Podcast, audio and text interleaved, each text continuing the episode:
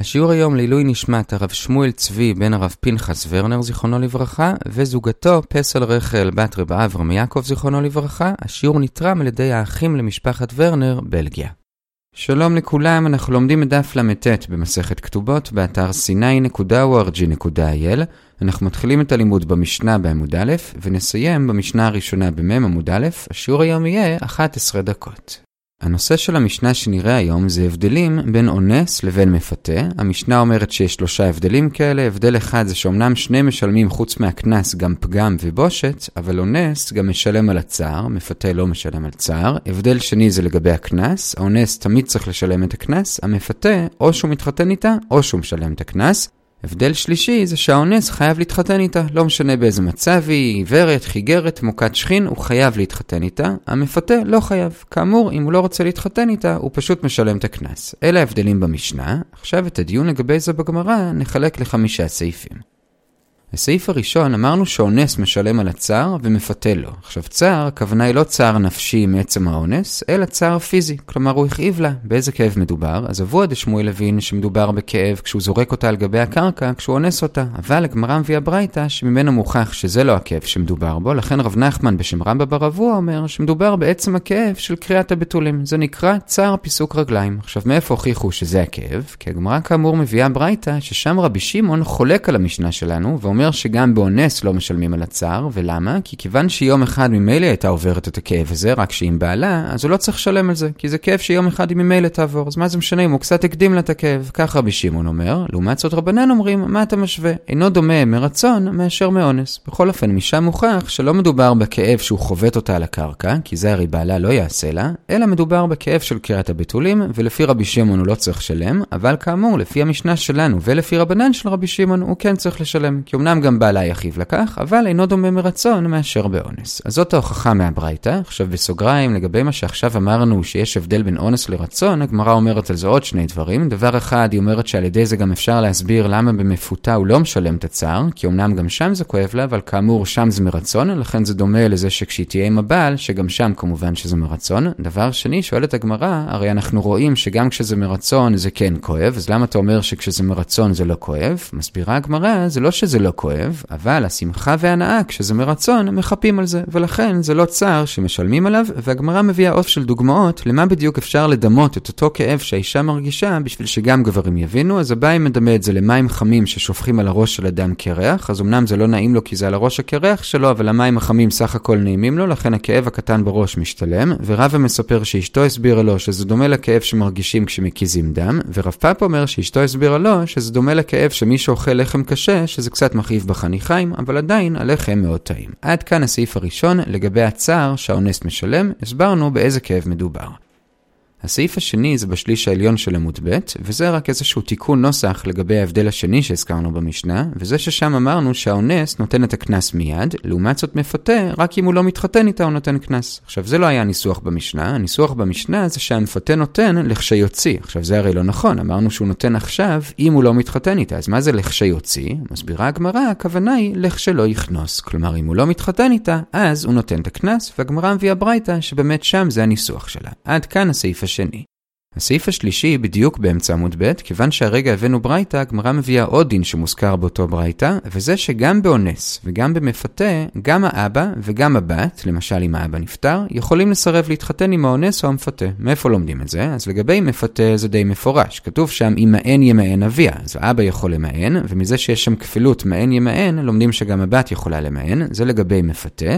לגבי אונס, זה שהבת יכולה למען, לומדים מזה שכתוב ולא תהיה לאישה, ודורשים שהיא תהיה לאישה. כלומר, מדעתה, אם היא לא רוצה, היא לא תהיה. זה לגבי זה שהיא יכולה למען באונס, לגבי זה שגם האבא יכול למען באונס, כאן יש שני הסברים בהם רואים. אביי אומר שזה פשוט סברה, שלא יהיה חוטא נשכר, לא יכול להיות שאדם יאנוס מישהי ואז הוא יוכל להתחתן איתה גם בלי שאבא רוצה, כי אז יוצא שהחוטא, האנס, נשכר, כלומר מרוויח מזה שהוא אנס, זה אביי. רב לעומת זאת לומד את זה בקל וחומר ממפותה. הרי אם במפותה, ששם הייתה חצי הסכמה לזה שהוא בא עליה, כי אמנם האבא שם לא רצה, אבל הנערה עצמה כן התפתתה, ובכל זאת, אפילו שהייתה שם חצי הסכמה, עדיין האבא יכול לסרב, אז קל וחומר לאנוסה, ששם לא הייתה שום הסכמה, לא מהאבא ולא מהנערה, קל וחומר שגם שם האבא יכול לסרב. זה הקל וחומר של רבא. אז שוב, שני המקורות לזה שגם באונס האבא יכול לסרב ולומר שהוא לא רוצה שהנס יתחתן איתה, אביי אומר שלא יהיה חותן נשכר, רבא אומר קל וחומר ממפותה.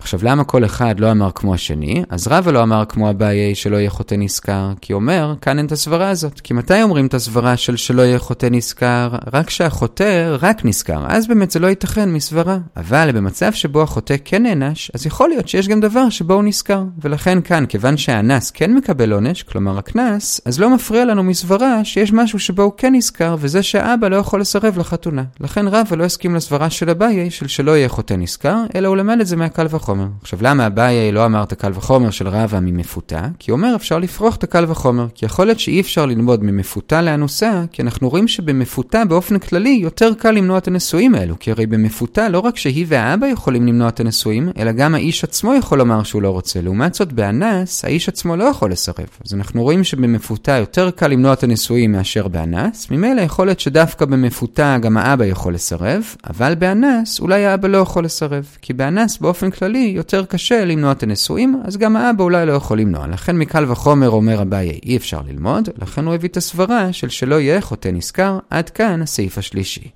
הסעיף הרביעי זה גם כן לא על המשנה, אלא עוד ברייתא, וזה ברייתא שמביאה מחלוקת האם לאנוסה יש כתובה. כלומר, אם באמת היא והאבא הסכימו והתחתנה עם האנס, ואז או שהתגרשה מיוזמתה, שזה כן אפשר לעשות, או שהתאלמנה, האם היא מקבלת כתובה או שלא. אז לגבי זה יש מחלוקת בברייתא, תנא קמא אומר שלא, רבי יוסי ברבי יהודה אומר שכן, אמנם זה לא יהיה כתובה 200, כי הרי היא כבר לא הייתה בתולה כשהם התחתנו, בזכות האנס כמובן, אלא כתובה של 100. אז עוד פעם, תנא קמא אומר שאין לה כתובה בכלל, רבי יוסי ברבי יהודה אומר שיש לה. עכשיו, מה ההסבר של המחלוקת? אז נסביר את זה לפי השיטה המקובצת, שבעצם בגמרא הם חולקים בשתי סברות. עכשיו, לפני שנאמר אותם, קודם כל צריך להקדים למה חז"ל בכלל תיקנו כתובה. כלומר, אנחנו יודעים שכתובה לפי רוב הדעות מדאורייתא, אבל זה רק לגבי בתולה. לגבי מי שלא בתולה זה תקנת חכמים. ולמה הם תיקנו את זה? אז יש שתי סברות. סברה אחת זה בשביל למנוע גירושין מיותרים, זה נקרא שלא תהיה קלה בעיניו להוציאה, כי הוא ידע שזה עולה לו הרבה כסף, אז הוא לא יגרש אותה סתם. סברה שנייה זה לא בשביל למנוע לפני, אלא אם כבר הם נפרדו, כי הם התגרשו או כי התאלמנה, אז צריך לדאוג לה. אנחנו רוצים שבעלים אחרים ירצו להתחתן איתה, וממילא נותנים לה קצת כסף בשביל שהיא תישא חן ביניהם. זה נקרא משום חינה, משום חן.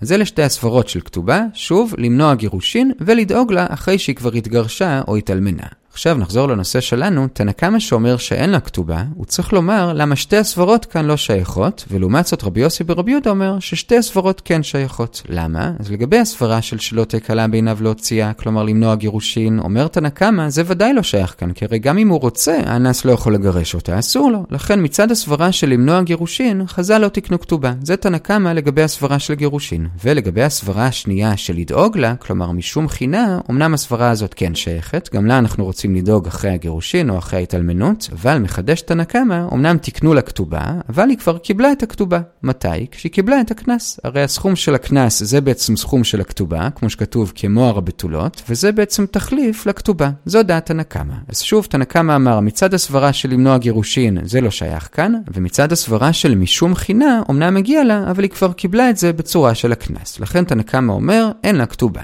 זה תנא קמא. לעומת זאת רבי יוסי ברבי יהודה אומר, קודם כל לגבי הסברה של למנוע גירושין, זה כן שייך כאן, כי אמנם הוא לא יכול לגרש אותה באופן ישיר, אבל הוא יכול לאמלל אותה עד כדי כך שהיא עצמה תרצה להתגרש, ולכן אנחנו רוצים למנוע את זה, ולכן גם מצד הסברה הזאת כן שייכת כאן כתובה. דבר שני אומר רבי יוסי ברבי יהודה, כיוון שמגיעה לכתובה, הקנס זה לא תחליף לכתובה, זה שני חיובים שונים, לכן הוא כן צריך לתת לכתובה. אז זה ההסבר של המחלוקת, ובזה הגענו לשורה האחרונה בעמוד ב', ועד כאן הסעיף הרביעי של השיעור, האם מגיעה לה כתובה או שלא. הסעיף החמישי והאחרון שוב חוזר למשנה, וזה לגבי ההבדל השלישי בין אונס למפתה, וזה שכאמור אונס צריך להתחתן איתה ולא יכול לגרש אותה כל ימיו, ומפתה לא צריך. ועכשיו לגבי זה נראה שני דיונים קצרים. דיון אחד, שואלת הגמרא, הרי כמו שכבר הזכרנו כמה פעמים, יש גזרה שווה בין אונס למפתה. לכן שואלת הגמרא, למה שלא נלמד גם לגבי זה, שכמו שבאונס הוא חייב להתחתן ולא יכול לגרש אותה, אולי נלמד מהגזרה שווה שאותו דבר גם במפתה. כי הרי אם נסתכל בפסוקים, בפסוקים אמנם כתוב שהאבא יכול למען, ולא כתוב שום דבר לגבי זה שהמפתה יכול למען, אז אולי נלמד מאונס שהמפתה חייב להתחתן. עונה הגמרא, יש לימוד שלו, כי כתוב שם, מהור ימרנה לא לאישה. מה זה לא? לכאורה זה מיותר, אלא זה בא ללמד לא לדעתו, ולכן אם הוא לא רוצה, הוא לא חייב. זה דיון ראשון. דיון שני, המשנה אמרה שאומנם האנס חייב להתחתן איתה וגם אסור לו לגרש אותה, אבל אם היא לא ראויה לו, אז לא. כלומר, אם היא זינתה תחתיו ואז ממילא היא נאסרת עליו ואז הוא כן מגרש אותה, או אם היא לא ראויה לו, כלומר למשל שהיא ממזרת או שהיא גרושה והוא כהן, אז יש איסור והוא לא מתחתן איתה. עכשיו על זה שואלת הגמרא, הרי יש לנו כלל של עשה דוחה לא תעשה. למשל, אם יש תינוק שיש לו צרעת במקום של הברית, בכל זאת עושים לו את הברית, אפילו שיש לא תעשה לקוץ את הצרעת, עדיין העשה של ברית מילה דוחה את הלא תעשה. ממילא שואלת הגמרא, מילא לגבי המקרה שהיא זינתה תחתיו, שם זה מובן שהעשה לא דוחה את הלא תעשה, כי שם כשאישה מזונה תחת בעלה, אז אסור לו להיות איתה גם מדין עשה וגם מדין לא תעשה. ממילא ודאי שהעשה לא דוחה לא תעשה ועשה. אבל לגבי המקרה שהיא ממזרת, שם יש רק לא תעשה להתחתן עם ממזרת. ממילא שואלת הגמרא, למה העשה של האנס להתחתן איתה לא דוחה את האיסור של ממזרת, ושהוא כן יתחתן איתה? עונה הגמרא, נכון שעשה דוחה לא תעשה, אבל זה רק בעשה חזק, כלומר עשה כזה שחייבים לקיים אותו, כמו ברית מילה. אבל במקרה שלנו מדובר בעשה חלש, כי הרי האישה או האבא יכולים לסרב, ממילא זה לא מצוות עשה שברור שחייבים לעשות אותה, ממילא עשה כזה שהוא חלש, לא דוחה לא תעשה, והוא לא מתחתן איתה. זה ההסבר של הגמרא, ובזה בעצם סיימנו את הדיון החמישי, והגענו למשנה במ"ם עמוד א'. עכשיו רק נוסיף בסוגריים, כשהמשנה אמרה שהוא לא מתחתן עם מי שאסורה עליו, היא למדה את זה מפסוק. כתוב כתוב ולא תהיה לאישה, ודורשים לאישה הראויה לו. ממילא אם היא לא ראויה לו, אז לא. עכשיו, לכאורה במשנה זה נשמע שכשהיא לא ראויה לו, אז בעצם כבר אין מצוות עשה. עכשיו, זה לא מה שאמרנו בגמרא, הרי בגמרא אמרנו שגם כשהיא לא ראויה לו, לכאורה העשה צריך לדחות את הלא תעשה. כלומר, גם כשהיא לא ראויה לו, יש מצוות עשה, רק שהוא לא דוחה את הלא תעשה. אז איך זה מסתדר עם הפשט של המשנה, ששם לכאורה כשהיא לא ראויה לו, אז בעצם כבר אין מצוות עשה? אז מסביר התוספות שאולי בעצם גם המשנה התכוונה למה שאמרנו בגמרא. איך? כי כשהביאה את הפסוק הפסוק ולא תהיה לאישה, התכוונה להזכיר את הלימוד שהזכרנו מקודם, ולא תהיה מדעתה. כלומר, היא חייבת להסכים, וממילא, כיוון שהיא חייבת להסכים, אז זה אומר שזה עשה שהוא לא חזק, כמו שאמרנו, וממילא הוא לא יכול להתחתן, אלא אם אישה ראויה לו, כי אישה שלא ראויה לו, אז העשה לא ידחה את הלא תעשה. זה ההסבר בתוספות, יש עוד הסברים בראשונים. בכל אופן, עד כאן הדיון החמישי. כאמור, הגענו למשנה, נעצור כאן, נחזור על מה שראינו. חילקנו היום את השיעור לחמישה סעיפים. בסעיף הראשון אמרנו שבאונס הוא משלם על הצער, במפתה לא, והבאנו שני הסברים מה זה אותו הצער, או הצער שהוא חבט אותה על הקרקע, אבל את זה דחינו מהברייתא, אלא מדובר בצער של עצם קריאת הבתולים, בגמרא זה נקרא פיסוק רגליים, והסבירו שלמרות שבעתיד ממילא הייתה חובה את הכאב הזה, וגם במפותה היא חובה את הכאב הזה, אבל עדיין אינו דומה רצון לאונס, וברצון אמנם זה קצת כואב, אבל הצד החיובי של זה גובר. זה היה הדיון הראשון. בדיון השני רק הסברנו איזשהו נוסח במשנה לגבי ההבדל השני בין אונס למפתה, שאונס נותן קנס מיד, לעומת זאת מפתה רק לכשיוציא, והגמרא הסבירה שהכוונה היא לא לכשיוציא, אלא לכשלא יכנוס, כלומר שמפתה רק אם הוא לא מתחתן איתה, אז הוא צריך לתת קנס. בסעיף השלישי הבאנו מקורות לזה שגם באונס וגם במפתה, גם האבא וגם הנערה יכולים לסרב להתחתן עם האנס. לגבי מפתה באבא כתוב ימאן ימאן, את הבת לומדים מהכפילות של מעין ימאן, לגבי אונס, לגבי הבת כתוב ולא תהיה, דורשים תהיה מדעתה, ולגבי האבא, הבעל למד את זה מסברה שלא יהיה חוטא נשכר, רבא למד את זה קל וחומר ממפתה, והסברנו למה כל אחד לא קיבל את ההסבר של השני. זה היה הסעיף השלישי. הסעיף הרביעי היה האם לאנוסה שהתגרשה מיוזמתה או שהתאלמנה, האם יש לה כתובה, לפי תנא קמא לא, לפי רבי יוסי ברבי יהודה כן, והסברנו שתנא קמא אומר שלא, כי קודם כל הוא אומר, הסברה של כתובה שלא תקלה בעיניו להוציאה, כאן זה לא שייך, כי הרי הוא לא יכול לגרש אותה גם אם הוא רוצה, ולגבי הסברה של משום חינה, כלומר לדאוג לה אחרי שהיא מתאלמנת שיהיה לה כסף, זה אמנם כן שייך כאן, אבל הוא כבר נתן לה קנס, והקנס זה תחליף לכתובה לפי תנא קמא. לעומת זאת רבי יוסי ברבי יהודה חולק, והוא אומר קודם כל גם הסברה של שלא תקלה כן שייכת, כי הוא יכול לגרום לה על ידי שהוא יצייר אותה שהיא תרצה להתגרש, לכן רוצים למנוע את זה. דבר שני, הקנס זה לא תחליף לכתובה, זה שני חיובים שונים, לכן יש כתובה. זה היה הסעיף הרביעי. הסעיף החמישי והאחרון היה לגבי זה שבאנס הוא חייב להתחתן איתה ולא יכול לגרש אותה, ובמפותה כן. לגבי זה ראינו שני דיונים. דיון אחד, למה לא לומדים גזרה שווה מאנס למפתה שגם שם הוא חייב להתחתן איתה ולא לגרש אותה? אומרת הגמרא, דורשים את זה מהפסוק מהור ימהרנה לא לאישה, לא לדעתו. זה דיון אחד. דיון שני, המשנה הדגישה שאם היא אסורה על האנס, למשל שהיא ממזרת, אז באמת הוא לא מתחתן איתה, ושואלת הגמרא למה, הרי יש לנו כלל של עשה דוחה לא תעשה. עונה הגמרא, כאן זה עשה חלש, כי הרי אם היא או אבא לא רוצים, חיים, אז הוא לא מתחתן איתה. לכן, עשה חלש כזה, לא דוחה לא תעשה, ואמרנו שהתוספות מסבירים שאולי בעצם לזה המשנה עצמה התכוונה. כל הטוב.